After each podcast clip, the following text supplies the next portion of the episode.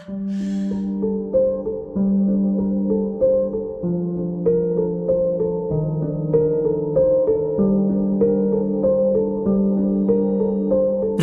ناداستان صدای واقعیت.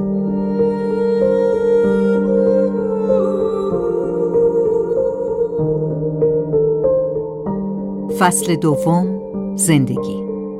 راوی شاین دخت نجف زاده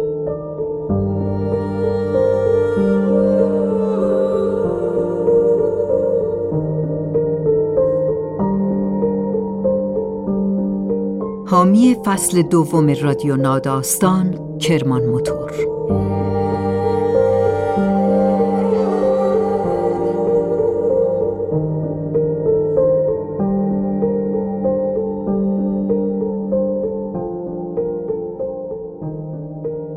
رابطه جز زندگی است و انواعش شبیه به سوخت موشک است برای آدمها. حتی اگر بسوزاند و آتش بیافروزد ما در رابطه زنده می شویم و در عشق می میریم. اما همین رابطه شفابخش سویه تنانه هم دارد سویه‌ای که از غذا سرراستر و ساده تر است ولی وقتی تبدیل به مشغله می شود مسئله پیچیده‌ای به چشم می آید و در نظر دیگران سیاه و تلخ و خفیف جلوه می کند این همان جایی است که پر از روایت و ماجراست. چون آدمها انگار برای قدم گذاشتن در این حوزه ممنوعه هیچ وقت آماده نیستند. آرش صادق بیگی در متنی که میشنوید از بازار این تنانگی نوشته. از آن سویه سیاه و قدقنی که آدمها دوست ندارند ببینندش. از ساکنان این قلم رو که هنوز در آن آخرین حفره قار عشق زندگی می کنند. این متن شامل کلمات و مفاهیمی است که برای همه گروه های سنی مناسب نیست. نمود اول نوشته آرش صادق بگی با صدای امید نعمتی ساعت دو نصف شب یکی از شبهای تابستان دو سال پیش دستیار کلینیک غلام را که بیتابی می کرد به پهلو خواباند روی تخت. دو دست و دو پایش را بقچه کرد توی هم تا دکتر راحت بتواند واکسن بزند. اسم غلام را یک ساعت قبلش گلشن گذاشته بود روی گربه. رفته بودیم پارک کوروش بلال بخوریم که زنم که عاشق گربه ختم خالی هاست از دور دیدش و توی قربان صدقه رفتنها در دم اسمش را گذاشت. غلام هم که انگار از روز ازل غلام بود بینازا ادا آمد و آمد و خود لاغرش را لماند روی پای گلشن. خیلی لاس خیلی حرف گوش کن. گلشن عاشقش شد. وارسیش هم کرد و وقتی فهمید غلام دختر است بیشتر مطمئن شد بیاوریمش خانه. غلام فقط کمی عدسه می کرد گفتیم محض احتیاط قبلش برویم واکسنهایش را بزنیم. سرچ کردیم دامپزشکی شبانه روزی پیدا کردیم. تشکیل پرونده دادیم و نشستیم توی اتاق تا دکتر بیاید. مرد خپل خوشروی میان سالی بود. دامپزشکها اصولاً بیشتر از پزشکان برای بیمار و نگرانی های همراه بیمار وقت می‌گذارند. خوب که اول معاینه اش کرد با دستیارش واکسن را زدند. بعد روی سربرگ کلینیک داروهایی برای سوء تغذیه و برونشیت و اسهالش نوشتند. تازه فهمیدیم این غلام نزار چه کلاهی سرمان گذاشته. من و گلشن به هم نگاه کردیم. عروس تعریفیمان شلخته از آب آمده بود. حالا دلمان نمی آمد با این وخامت حال ولش کنیم سر جای اول. گلشن گربه را داد دست من برود از فروشگاه 24 ساعته طبقه بالا دارو و باکس و غذا و خاک و تشت و بیلچه بگیرد. نشستم تا نسخه را بیاورد و دکتر خپل نحوه استفاده از قطره بینی را نشانمان دهد. از غلطی که کرده بودیم توی گهگیجه بودم که فخ غلام چرتم را پاره کرد. با آن حال نظارش داشت شاخوشانه می‌کشید برای طول سگ پنبهی قلاده به گردنی که جلوتر از صاحبش می آمد تو. چرتم بیشتر پاره شد وقتی صاحب سگ نزدیکتر شد. خانم فاحشه ای بود. فاحشگی بیشتر از اینکه کیفیت باشد کمیت است. یک زیادی یک فراوانی در خود دارد که سریع قابل تشخیص است. خانم پروندهش را انداخت روی تخت و نشست روبروی من.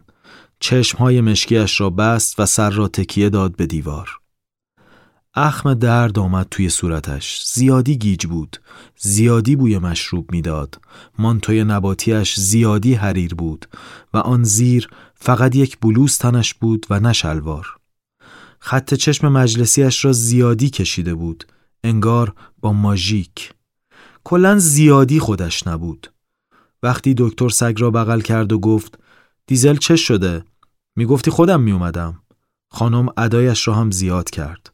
چیزیش نیست صداش خش داشت دیگر معذب شدم واقعا موقعیت غریبی بود این کمیت های زیاد هم داشتند زیادتر می شدند. مثلا دیدم پاشنه کفشش پانزده سانت است. گربه به بغل پا شدم بروم بیرون که او هم ایستاد و تازه فهمیدم خودش هم به صورت خدادادی این زیادی را دارد. به غیر از این که تا حالا زنی با پر و پاچه لخت در دامپزشکی ندیده بودم اصلا زنی به قد بلندی او هم ندیده بودم.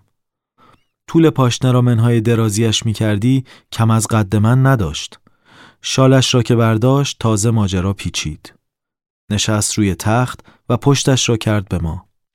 یک دست را برد زیر پوش موهای لخت استخانیش و داد بالا و با دست دیگر فرقی باز کرد. یک توپ پنبهی خونی لای موها بود. خون از زیر دلمه بسته بود و تکه تکه تارهای مو را به هم خشکانده بود. دکتر ایوایی گفت و دیزل را گذاشت زمین. چی شده؟ یه عوضی با بطری زد. دکتر دست برد لای موهای زن. آرام پنبه را از تار موها جدا کرد و زخم را دید. باید بری بیمارستان بخیه می‌خواد. زن سرش را از توی دستهای دکتر درآورد و رو برگرداند سمتش. با اینکه روی تخت نشسته بود باز هم یک سر و گردن از دکتر بلندتر بود. لپ دکتر را کشید. مامانی اگه می‌خواستم برم بیمارستان که دیگه نمی اومدم پیش تو. باید حتما عکس بگیرن از سرت. زن گفت برم دردسر میشه. حالا می‌خوان کلی سینجیم کنن. چیزی نشده که. خودت جمعش کن دیگه. بعد مثل مجری رادیو که صدا سازی می‌کنن رو کرد به من گفت ببخشید وسط کار شما مریض اورژانسی اومد. گفتم خواهش می‌کنم. کار ما تموم شده بود. و نگاهی به غلام کردم و روی سرش دست کشیدم. غلام عدسه کرد توی روم. تا دستیار زخم را بشوید و استریل کند و دکتر لوازم جراحی و نخ بخیه دام را ببرد بالای سرش خانم قصهش را گفت نه تنها پروا نداشت غریبه ای مثل من توی اتاق است که گاهی اعجاب حرفش را از چشمهای من می جست. امشب میزبان یکی از مشتریهایش بوده که با توهین و نمایش وحشت تحریک می شده. خدمت اضافه ای که طرف هم بابتش چند برابر می سلفیده. هر بار هم خودش بساط جور می کرده. ریز ریز که گرم می شده با فهاشی دنبال خانوم می دویده. امشب اما سادیسمش بالا می‌زند وسط این گرگم به هوا حالی به حالی می شود و با شیشه ایستک هلو می‌زند پس سر خانوم. خانوم از هوش می رود. چشم که باز می کند می بیند پنبه به سر توی بغل طرف است. زار زار گریه می کرد و معذرت می و گیر که ببردش بیمارستان. خانم با هر تهدیدی شده از خانه بیرونش می کند. با همان وضع مانتوی روی شانهش می اندازد. فکر می کند دیزل را بزند زیر بغل و بیاید سراغ تنها آدم معتمدی که به درد می خورد. دکتر هنوز به دوخت و دوز نرسیده بود. منتظر اثر کردن بی‌حسی های دور زخم نشسته بود و قصه خانم را گوش می‌داد. گفت ایستک هلو رو خودش آورده بود؟ خانم گفت آره. گفت شک نکن دستش رو برده بوده توی یخچال سوپری می‌دونسته می‌خواد چیکار کنه. گلشن انتخابهایش را کرده بود و با یک باکس خاکستری و یک پلاستیک بزرگ از خرتوپرتهای گربه از پله ها پایین آمد. مانده بود که این چه موجودی زیر دست دکتر. پلکی انداختم پایین که حالا برایت تعریف می‌کنم. دم خداحافظی گلشن که داشت سوالاتش را می‌پرسید چشمم افتاد به پرونده دیزل. حفظ کردن شماره خانوم برای من راحت بود. دو تا یک بود و بعدش شماره پلاک پیکان سی سال پیش پدرم که مجبورمان کرده بود حفظش کنیم. آن دکتر با حوصله داشت یک جوابهای سرسری می‌داد. من و گلشن و غلام و دیزل و خانم و دکتر همه با هم و از هم خداحافظی کردیم. تا از در کلینیک خارج شدیم چشمهایم را چهار تا کردم بلند گفتم عجب جنده ای بود. تا بیاییم خانه و جا و جوی غلام را آماده کنیم و توی خاک جیش و گهش رو بگیریم و بفهمیم چطور باید قطره‌ش رو بریزیم صبح شده بود. آمدیم بخوابیم گلشن گفت جنده نه کارگر جنسی. گلشن دغدغه فرهنگ دارد. نگران زمین است و مسواک می‌زند شیر آب را میبندد و پشت سر دست خاموش کن دارد. خوابیدم و تا دو ماه صبح و شب این کلینیک با آن کلینیک دستمان بند آنفولانزا و ریزش مو و شکم پیچه غلام بود و ماجرا فراموش شد.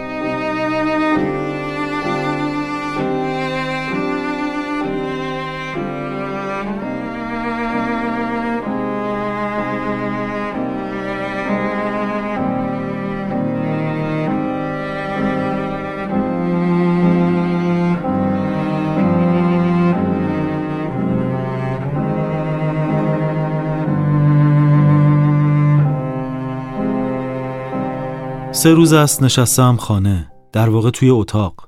تازه دوران تب کرونا را گذراندم. در سرپایینی ضعفم و هنوز تنگی نفس سراغم نیامده. مثل همه در قرنطینه. بچه های تحریری مدام احوالم را می‌پرسند اما جدای لطفشان می‌دانم حرفشان چیست. یک ماه از قولم سر نوشتن مطلبی درباره عشق تنانی و زنان خیابانی گذشته و منتظرند ببینند کی تحویلشان می‌دهم. نمی‌دانند هنوز هیچ کاری نکردم. تقصیر خودم هم شد. فکر می کردم چهار شب میچرخم توی خیابان و ماجرا را در میآورم. اما نمی‌دانم از ترس کرونا بود یا یک گیجی روحی و ذهنی که پا نداد راه بیفتم کف شهر. هی عقب انداختم. می‌خواستم سر از کار چی در بیاورم. کسب و کاری که در لفظ و ظاهر پنهانی است اما همه چیزش مشخص و خریدار و فروشندهش در توافق همند تماشاچی نمی‌خواهد. تازه به گلشن چه می‌گفتم؟ ساعت دوازده شب که ماشین آتش می‌کردم و می‌پرسید کجا می‌روی می‌گفتم با چند تا کارگر قرار دارم. هرچه میگذشت بیشتر یادم میافتاد موضوع نخنماست. تهش باید قره فقر و آسیبهای اجتماعی را بزنی که زود دستت رو می‌شود. نه کار من نیست. ویس می‌گذارم توی گروه. صدای زکامی که دارم. چهار تا صرفه هم تنگش می‌زنم.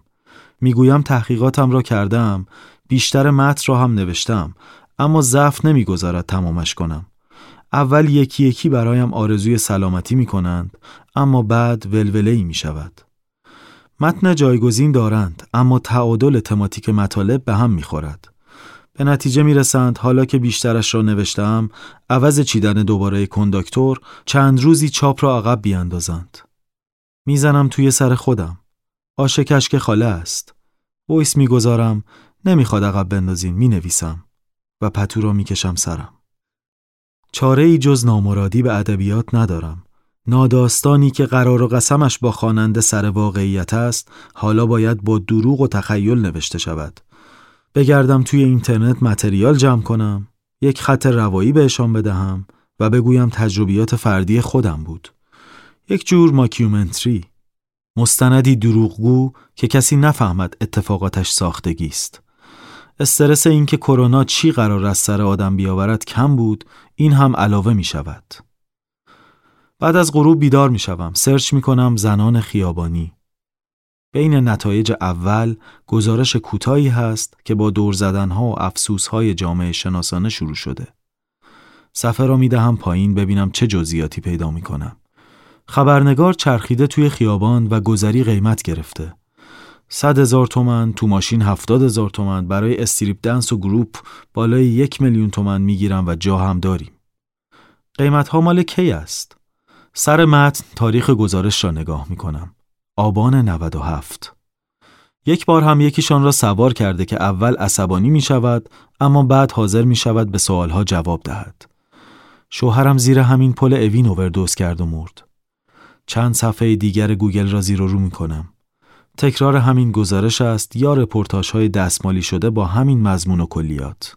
فقط دستم میآید این وسط به زن بهادرانی هستند که در نقش لحافکش زنان خیابانی را زیر پروبال خود گرفتند و کسب درآمد می کنند. یکیشان گفته بود تنها که کار می‌کردم بعضی مشتریا پولمو نمی‌دادن. وقتی اعتراض می‌کردم حمله می‌کردن کتکم می‌زدن. عضو تیم کسی شدن به ماها امنیت میده. فکر می کنم باز به مرام جاکش ها وگرنه مردهای این مملکت وقت این کارهایشان هم دارند حق یک زن را ضایع می کنند. دارم از اینترنت ناامید می شوم که وسط یک متن چیز ناگفته تری به چشمم می آید. آتوسا سی و پنج ساله از خانه های تیمی و موتورسوارهای رابط گفته. تو بعضی خیابونا موتورسوارایی می‌بینی که زیر لبی مردها رو وسوسه می‌کنن. شکارشون که پیدا شد با خیال راحت میرسوننشون خونه تیمی و دوباره برمیگردن همونجا که بودن. آتوسا خودش عضو تیم موسانامی است که شست زن را در خانهاش جا داده. بویایی هم از کار افتاده اما شم نوشتنم می‌گوید شاید کلید متن همین باشد.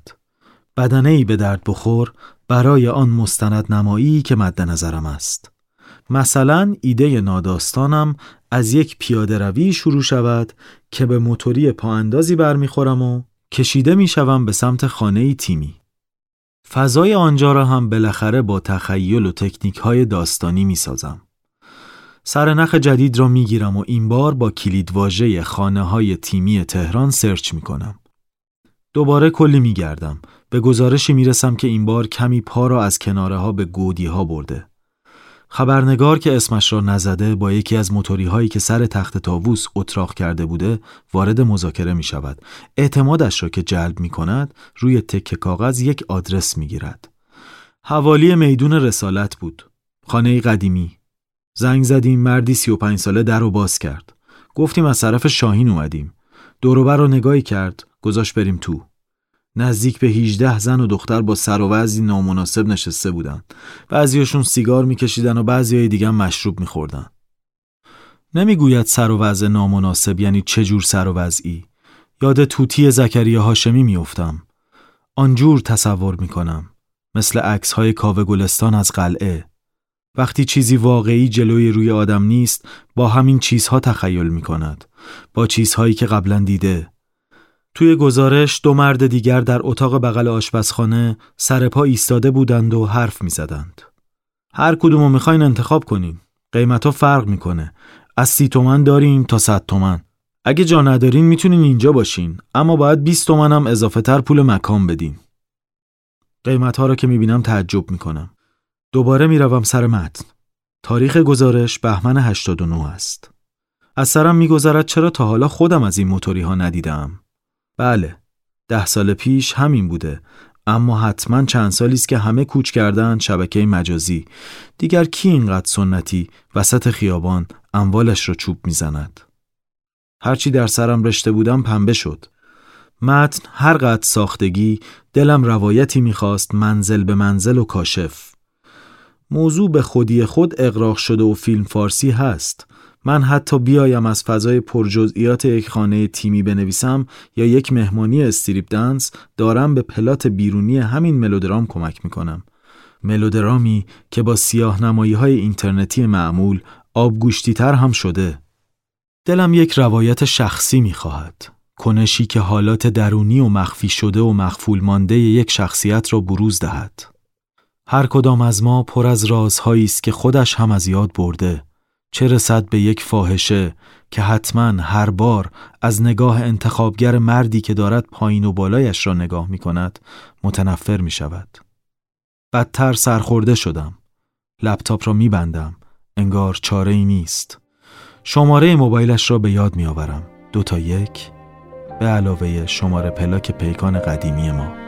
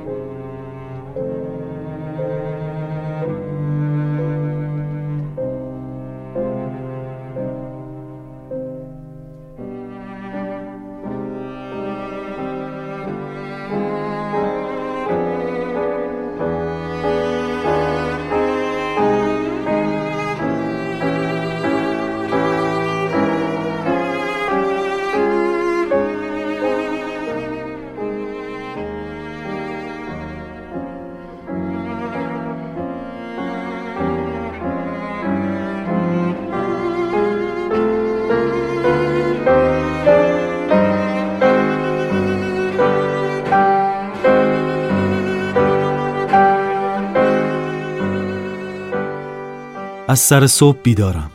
کرونا بیخوابی دارد. همینطوری هم از دیشب استرس تماس با کارگر به جانم افتاده. چه استرسی خودم هم نمی‌دانم. پیغام بدهم؟ توی واتساپ هست؟ مگر می شود نباشد؟ می‌زنم روی عکسش. خودش است. یک عکس کاملا معمولی بدون آرایش. کلاه حسیری به سر دارد و در دشت و دمنی به دور دست خیره شده. تماس بگیرم؟ نکند توی این دو سال زندگیش عوض شده باشد و من مزاحم این زندگی جدید شوم. صبح یک کارگر شیفت شب از کی طلوع می کند؟ صبر می کنم تا یازده. تکس می‌زنم سلام. چشمم به گوشی است. پنج دقیقه بعد می‌زند شما؟ قبلا دیدمتون. زنگ بزنید.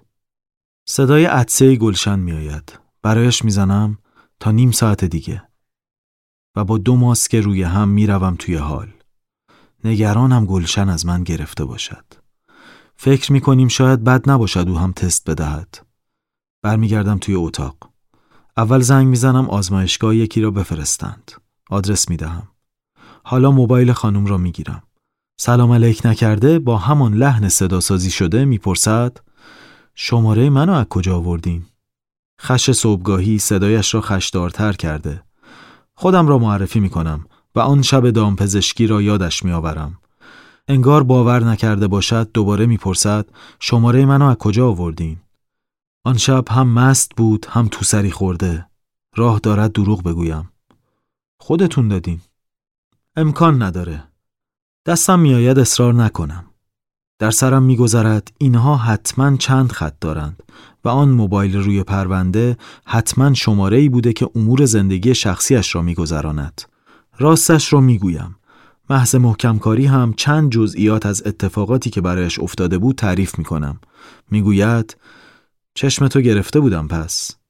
بله. جون پس باشو بیا ببینمت. تازم از خواب پا شدم. می‌گویم آخه کرونا دارم. میخندد.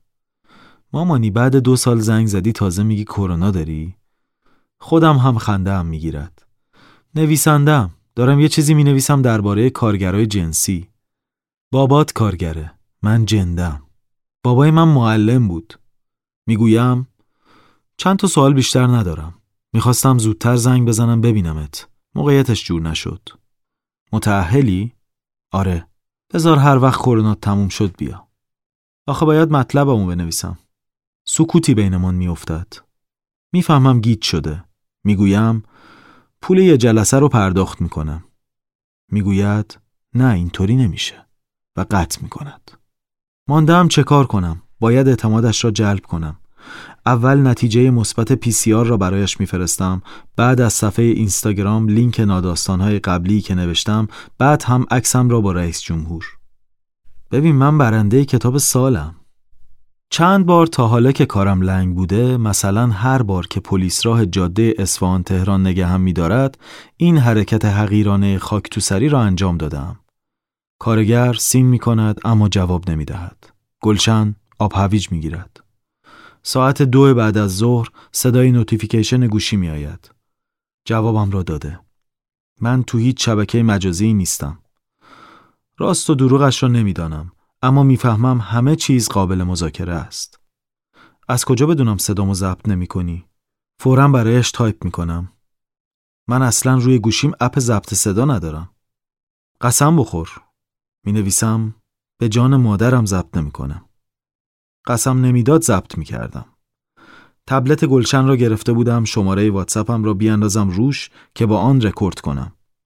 400 بزن به این شماره کارت. شماره کارت و اسم و فامیل کاملش را میفرستد.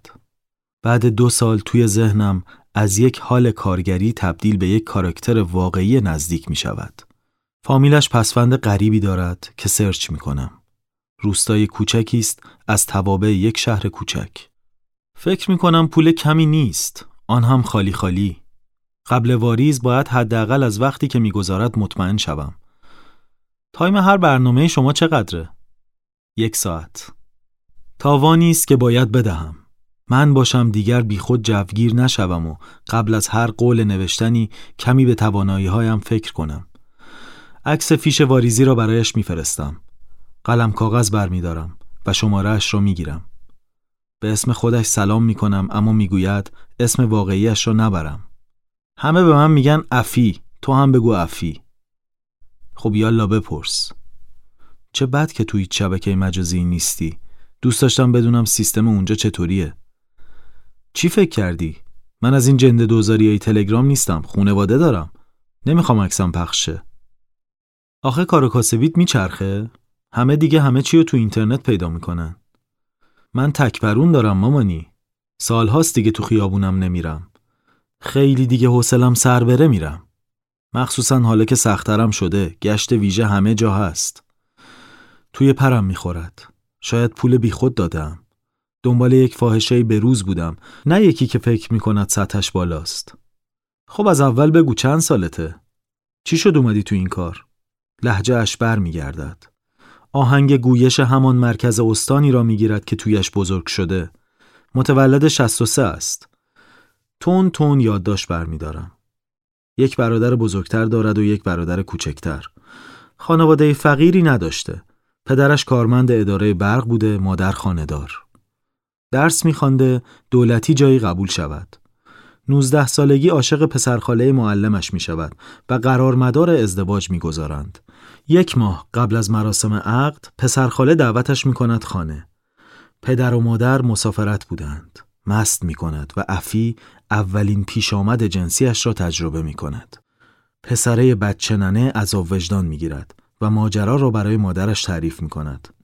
خاله بی مروت هم همین را بهانه می کند که دختری که انقدر راحت تن و بدنش را در اختیار می‌گذارد حتما خراب است. قرار مدار به هم می‌خورد و در و همسایه خبردار می شوند. افی افسرده دو سال از خانه بیرون نمی رود. تا اینکه عمه تنهایش در تهران مریضی لاعلاجی می گیرد. به توصیه خانواده راهی پایتخت می شود که هم از سالمند مراقبت کند هم حال و هوایش عوض شود. همزمان در یک شرکت بازرگانی پاره وقت کاری دفتری گیر می آورد. آنجا با مدیر 45 ساله متعهلش می ریزد روی هم. یک سال بعد که امه می میرد دوباره اوضاعش نابسامان می شود.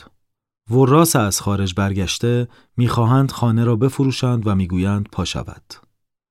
یکی از همین روزا می رود پارک سایی برای مدیرش مواد بگیرد که با خانم رئیسی آشنا می شود. زن خاله چند تا دختر شهرستانی دیگر هم بوده. از شرایط و دستمزد افی می‌پرسد. اینکه دیوانه است با این بر و رو و قد و هیکل با چندر غاز پول کار می کند تازه تکالیف دیگری هم باید برای مدیر قرمساقش انجام دهد.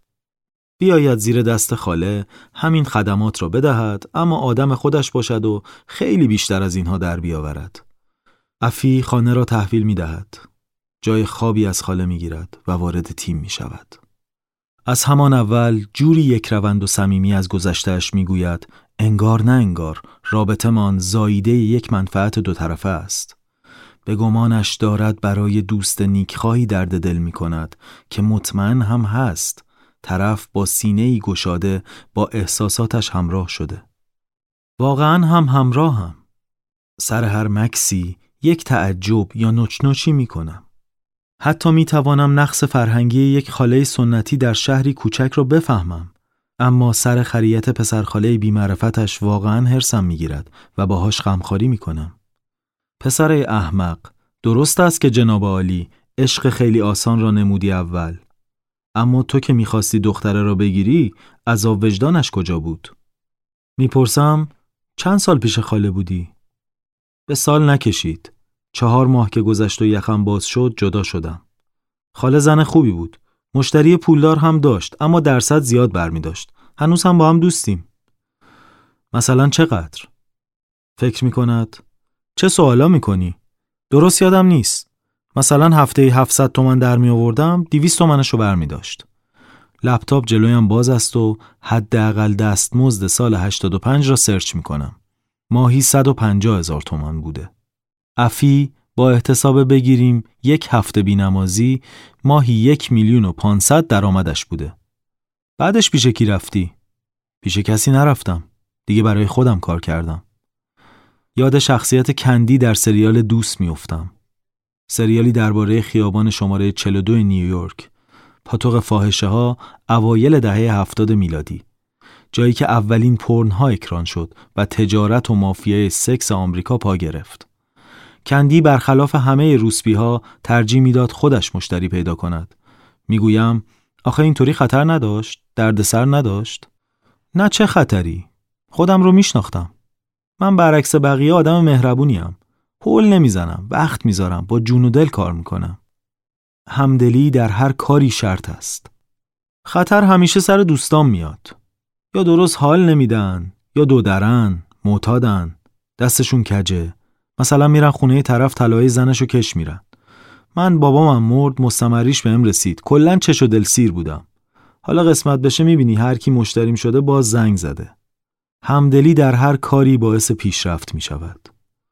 سه بار تالا رفتم مکه. حلال حروم سرم میشه.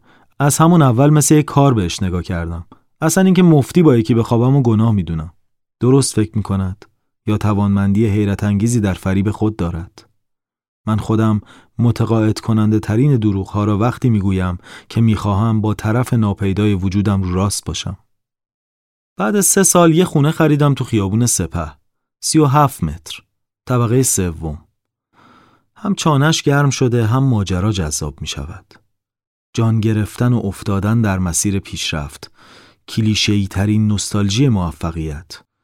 می‌فهمم دارد کیف می کند از بازگویی سبک زندگی آن روزهایش که شماره ناشناسی میآید پشت خط چند بار می‌گویم دوباره باهاش تماس می‌گیرم و می‌روم آنور را جواب می‌دهم از آزمایشگاه است یکی از خانمهای نمونگیر خانه را پیدا نکرده راهنمایی می‌کنم و گلشن را صدا می‌زنم برای تست برود پایین می‌روم توی بالکن و از بالا ورودی حیات را نگاه می‌کنم همانطور که نمونگیر کیف لوازمش را پهن می کند روی سکوی باغچه شماره افی را می گیرم. بر نمی دارد. دوباره زنگ می زنم. بر نمی دارد. مدت مکالمه من را چک می کنم. برایش می نویسم ببخشین کاری پیش اومد. کی تماس بگیرم؟ جواب می دهد. تموم شد دیگه. هنوز 22 دقیقه مونده. باشه.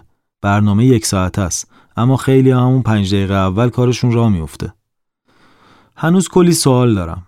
برایش می‌زنم کار من که را نیفتاد. قانونشه. خواستی پول یه جلسه دیگر رو واریز کن بگم کی می‌تونم صحبت کنم. عوضی این که حلال حرام سرش می‌شود وضعش این است. وای به حال بقیه. می‌زنم من که راضی نیستم. اصلا سین نمی کند. گلشن میآید بالا. بینیش از چوب سر پنبهی تست درد گرفته. دورا دور صحبت می‌کنیم. می‌پرسد یک ساعت تموم شد؟ ماجرا را برایش تعریف می‌کنم. میخندد.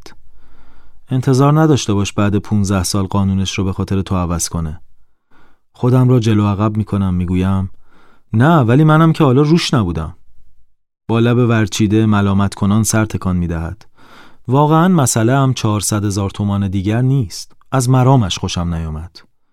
ملاتونین کرونایی ها را زیر زبان می‌گذارم و تا غروب میخوابم.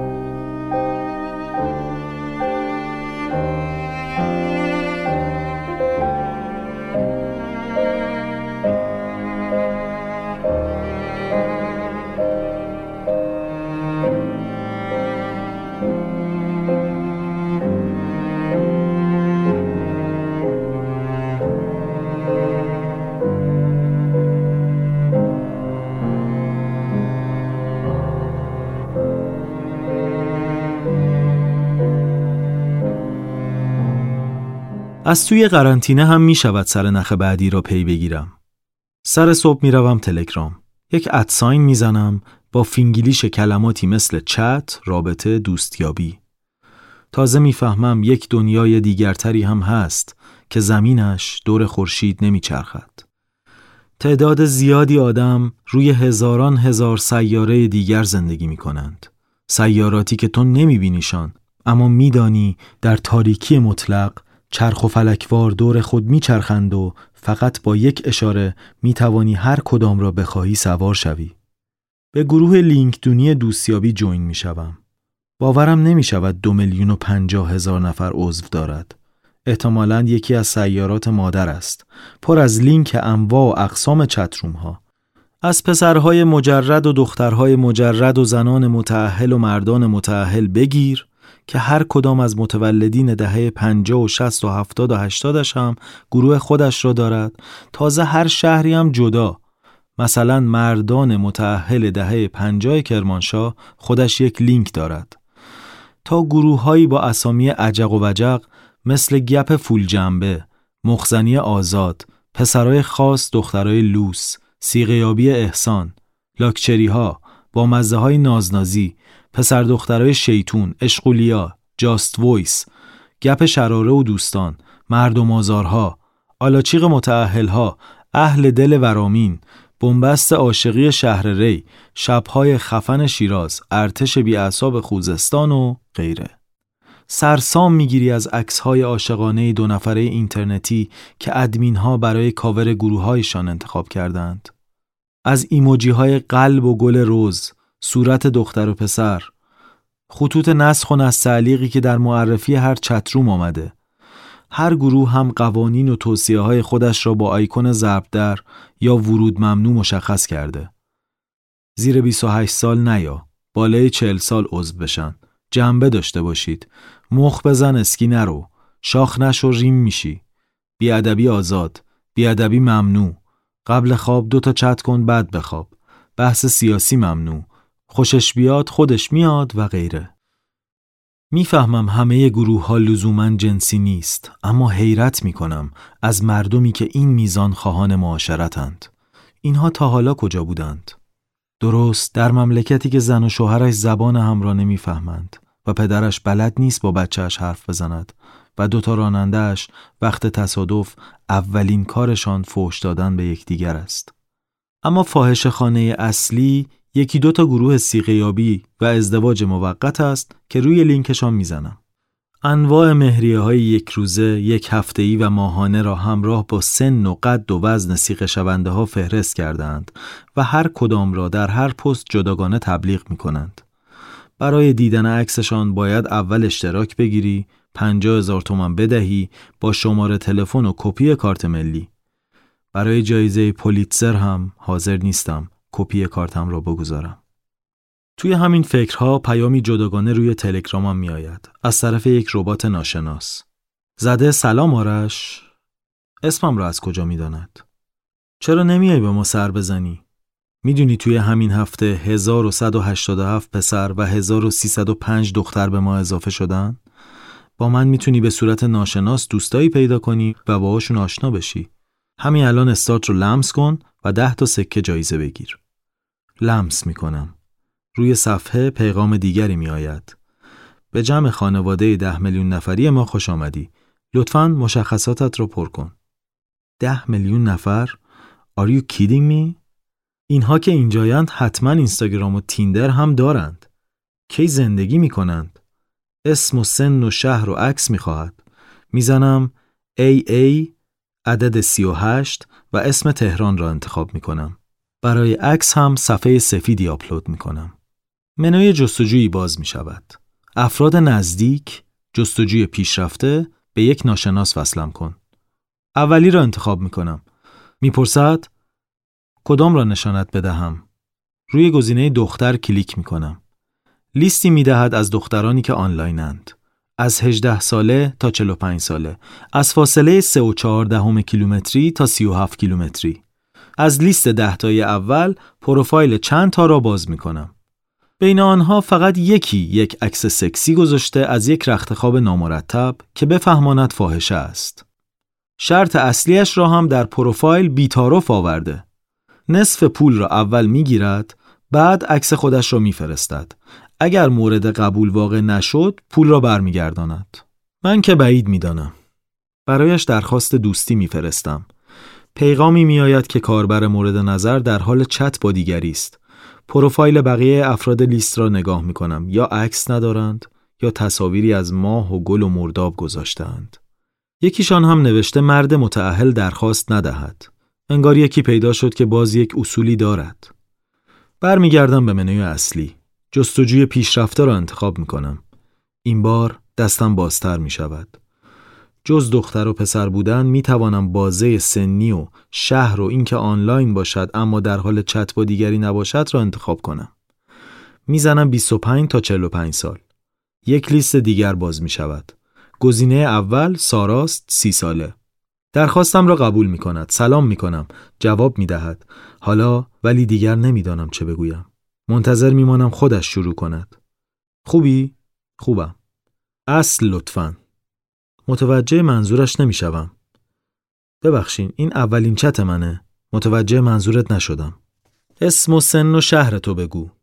تازه یاد قدیم و یاهو مسنجر میافتم. منظورش ASL است. آرش 38 سالمه تهران. باز سکوتی بینمان میافتد. عکس میدی؟ ماندم چی بفرستم. از یک طرف دستم نمی رود عکس جلی بدهم. از طرفی خب نگرانم پخش شود. حالا کجا پخش شود؟ هنوز سازوکار بات دستم نیامده. جهنم ریسک می کنم. بین این ده میلیون نفر یک عکس هم از ما باشد. میفرستم. بدون اینکه من بخواهم خودش عکسش را میفرستد. دختر بلوندی است که موبایل را گرفته جلوی آینه میز توالت و سلفی گرفته. اهل سکس چت هستی؟ کپ می‌کنم. چطور بگویم؟ هدفم تحقیقات است. به غیر این نمی‌فهمم طرف با آن پروفایل نامحسوس فاحشه است یا فقط محض علاقه اش چنین درخواستی می کند. برایش می‌زنم پولی باید پرداخت کنم؟ جواب نمی دهد. دو دقیقه بعد می‌زنم منظورت به صورت تکست هست یا با دوربین برایم می‌زند تو این کاره نیستی دکتر و بلا فاصله پیغامی میآید که کاربر مخاطب شما را بلاک کرده است. نفس راحتی می‌کشم. برای دو سه نفر دیگر درخواست دوستی میفرستم. جوابم را نمی‌دهند. نفر بعدی که تا چند دقیقه پیش آنلاین بوده درخواستم را میپذیرد. ام ام 29 ساله. پروفایلش عکس ندارد. بعد سلام و خوبم خوبی برایش می‌زنم. اصل لطفا. محسا 29 ساله تهران. گفتگوی قبلی را الگو می‌کنم. می‌زنم عکس میدی لطفا؟ می‌زند چه پر رو. می‌خواهم بگویم منظوری نداشتم که بلاکم می‌کند. رابطه همینجوری سر نمی‌گیرد؟ از پس زدن آدم شروع نمی شود؟ چرا دیگر برایم این چیزها معنی ندارد؟ مثل سریال های خارجی که مخاطبانشان را عادت دادند تماشای قسمت بعد را روی تیتراژ پایانی اپیزود قبلی شروع کنند می‌روم سراغ نفر بعد. فهرست را ریفرش می کنم چند نفر جدید آنلاین شدند. تا میآیم ببینم چی به چیست یکی برایم درخواست میفرستد. اول پروفایلش را می‌بینم بعد قبول می‌کنم. عکس ندارد. سلام سلام خوبی؟ خوبم. یارا 26 تهران. آرش 38 تهران. عکست رو میفرستی؟ آهان. شاید روال اینجاست که اول دختر عکس بخواهد و پسند کند. همان عکس قبلی را میفرستم. می‌زند بای. ای بابا این چرا قهر کرد؟ می‌گویم انقدر زشتم؟ به هم برخورده. هر نشانه تردی برایم دردناک است. فرقی هم نمی کند طرف شریک زندگی هم باشد یا دوستی قدیمی یا ناشناسی در ربات تلگرام. باز هم دلم می شکند. کاش قبل بلاک جوابم را بدهد. عکس خودش را میفرستد. پسری است امروزی و ریشو که دوم سیبیلش را کمی بالا داده. منظورش از بای این بوده که بایسکشوال هستم یا نه؟ نه این کار نیستم داداش. یک ایموجی چشمک هم برایش میفرستم. می‌گویم خوشحال شدم. می‌گوید من هم. برای هم مرام مردانه می‌گذاریم. می‌گذارم اول او قطع کند. دوباره لیست را بالا پایین می‌کنم. پریا 42 ساله عکسی نگذاشته و هشت دقیقه پیش آنلاین بوده. درخواستم را قبول می کند. انگار خیلی محترم است. خوب هستین؟ متعهلین؟ بله. پس چرا اومدین اینجا؟ امروز اولین بارمه میام. همینطوری محض کنجکاوی. واقعا همین است. برای همین تصمیم می‌گیرم دیگر از کسی عکس نخواهم. می‌گوید هیچ خبری هم نیست. من هم فعل جمع استفاده می کنم. شما چند وقته میایین اینجا؟ سه ماهه. صبح که سر کارم میام چت. شما متعهلین؟ بله. شما برای چی میایین؟ می‌گوید زندگی خوبی ندارم. دنبال یه دوست واقعیم. یکی که بتونم تا آخر عمر بهش تکیه کنم. عاشقش بشم. می‌خواهم بگویم برای عاشق شدن اول باید دلبسته شود. برای این کار هم منطقه ای از مغز که با احساسات رمانتیک پیوند دارد از 8 تا 17 ماه فرصت می خواهد. تازه اگر هر روز بیاید سر کار و دور از چشم شوهر و کارفرما چت کند آن هم فقط و فقط با یک نفر. می‌گویم خیلی رویایی نیست؟ تو چی می‌دونی از زندگی من؟ فعل را مفرد می کند چیزی نمی‌دونم. منظورم تو زندگی واقعی هم همچین کسی سخت پیدا میشه. چه برسه اینجا که نمی‌دونی طرفت که اونور خطه کیه چیه واقعیه واقعی نیست. می‌گوید برو بابات رو نصیحت کن. بیچاره پدر من سر این ناداستان چقدر دارد فش می‌خورد. پریا هم بلاکم می‌کند. بی رد و بدل عکس.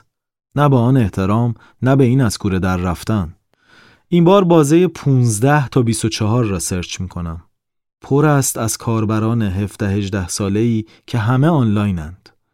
برای چند نفر درخواست دوستی می دهم اما هیچ کدام قبول نمی کنند. به درستی هم قبول نمی کنند. آخر یک مرد 38 ساله چرا باید دنبال دختری 20 سال از خودش کوچکتر بگردد؟ روی پروفایل دختر 17 ساله ای به نام سنا کلیک می کنم. عکسش نوجوان قرتی و شیکی است که پالتو و چکمه چرمی پوشیده. نوشته فقط کسایی که فتیش پا دارن بیان. قبل از فرستادن درخواست دوستی می‌روم و درباره فوت فتیش می‌خوانم. چه اختلال باشد چه گرایش و سلیقه کار من در آمریکا و اروپا جرم محسوب می شود چت با دختری زیر سن قانونی درخواستم را میپذیرد سلام علیکم می کنیم و اصل می دهیم می گوید تو فتیش پا داری؟ برای اولین بار دروغ می‌گویم. بله. من برات از پام عکس میفرستم هر عکس سه هزار تومن. میخندم. ماندم چه بگویم. معلوم است یکی قبلا سر ماهیت عکس های گیری داده که بلافاصله می‌زند. یه فیگور از پام بگو من برات عکس می‌گیرم بدونی واقعیه. همچنان برای خودم میخندم. ساق پاتو وجب کن. بازیم گرفته. انگشت اشارتم تا کن بده زیرش. عکس را میفرستد. پا را گذاشته روی یک پتوی سربازی و همین فیگور را گرفته. مهم چاقی یا لاغری ساق پای تیغ زده یا نزدهش نیست. مهم لبه لیویر شده پاچهش است که در بالای عکس پیداست. آن چکمه چرم کجا؟ این شلوار تریکوی تو خانه ای کجا؟ مطمئنم تهران نیست. سه هزار تومن شاید فقط برای یک روستای خیلی دور پولی باشد. خب شماره کارت بده. چند تا عکس می‌خوای؟ چطوری؟ من پول ده تا عکس رو میدم. عکسم نمی‌خوام. فقط بگو روزی چند تا عکس میفرستی برای آدما که انقدر ارزون حساب می‌کنی. می‌خوای اول پولو بریزم باور کنی؟ شماره کارت می‌دهد. فقط نه تومن نه تومن باید واریز کنی. کارت مامانمه. زیر ده تومن بریزی اسمس بانک براش نمیاد. اینترنتی سه تا نه تومن و یک سه تومن میریزم به کارت مامان و فیشهایش رو برایش میفرستم. تشکر می‌کند. روزی یکی دو تا عکس. خب آخه چه فایده؟ پول فیلتر شکنت هم در نمیاد. خونواده نمی‌ذارم برم بیرون کار کنم. چی بگویم؟ حماقتش را سرزنش کنم یا تجربه اولین جنگ های استقلالش در تقابل با یک خانواده کهنه را بستایم. سراغ پروفایل بعدی که می‌روم پیغامی از طرف ربات میآید. با پنج نفر چت کردم و ده تا سکه هم تمام شده. به منوی خرید سکه راهنمایی هم می‌دهد. 100 سکه 15 هزار تومان. 200 سکه 25 هزار تومان. 300 سکه 40 هزار تومان. سرگیجه گرفتم. همین چند ساعت سایه سنگین یک عمر باطل شده را روی صورتم می‌بینم که رمق چشمهایم را گرفته. فکر می کنم ما آدم ها هر قدر از توانایی تصمیم گرفتنمان با خبریم جلوی عادتهایمان عاجزیم. ما و خیالهایمان مخلوق عادتیم و ربات ها این را خوب فهمیدند.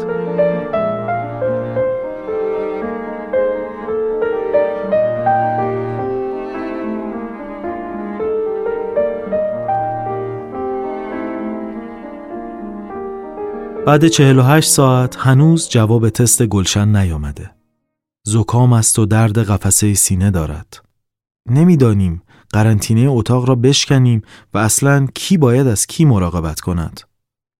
می‌روم سر گوشی تکس بزنم آزمایشگاه می‌بینم دارد زنگ می‌خورد. افی است. بر میدارم. الو.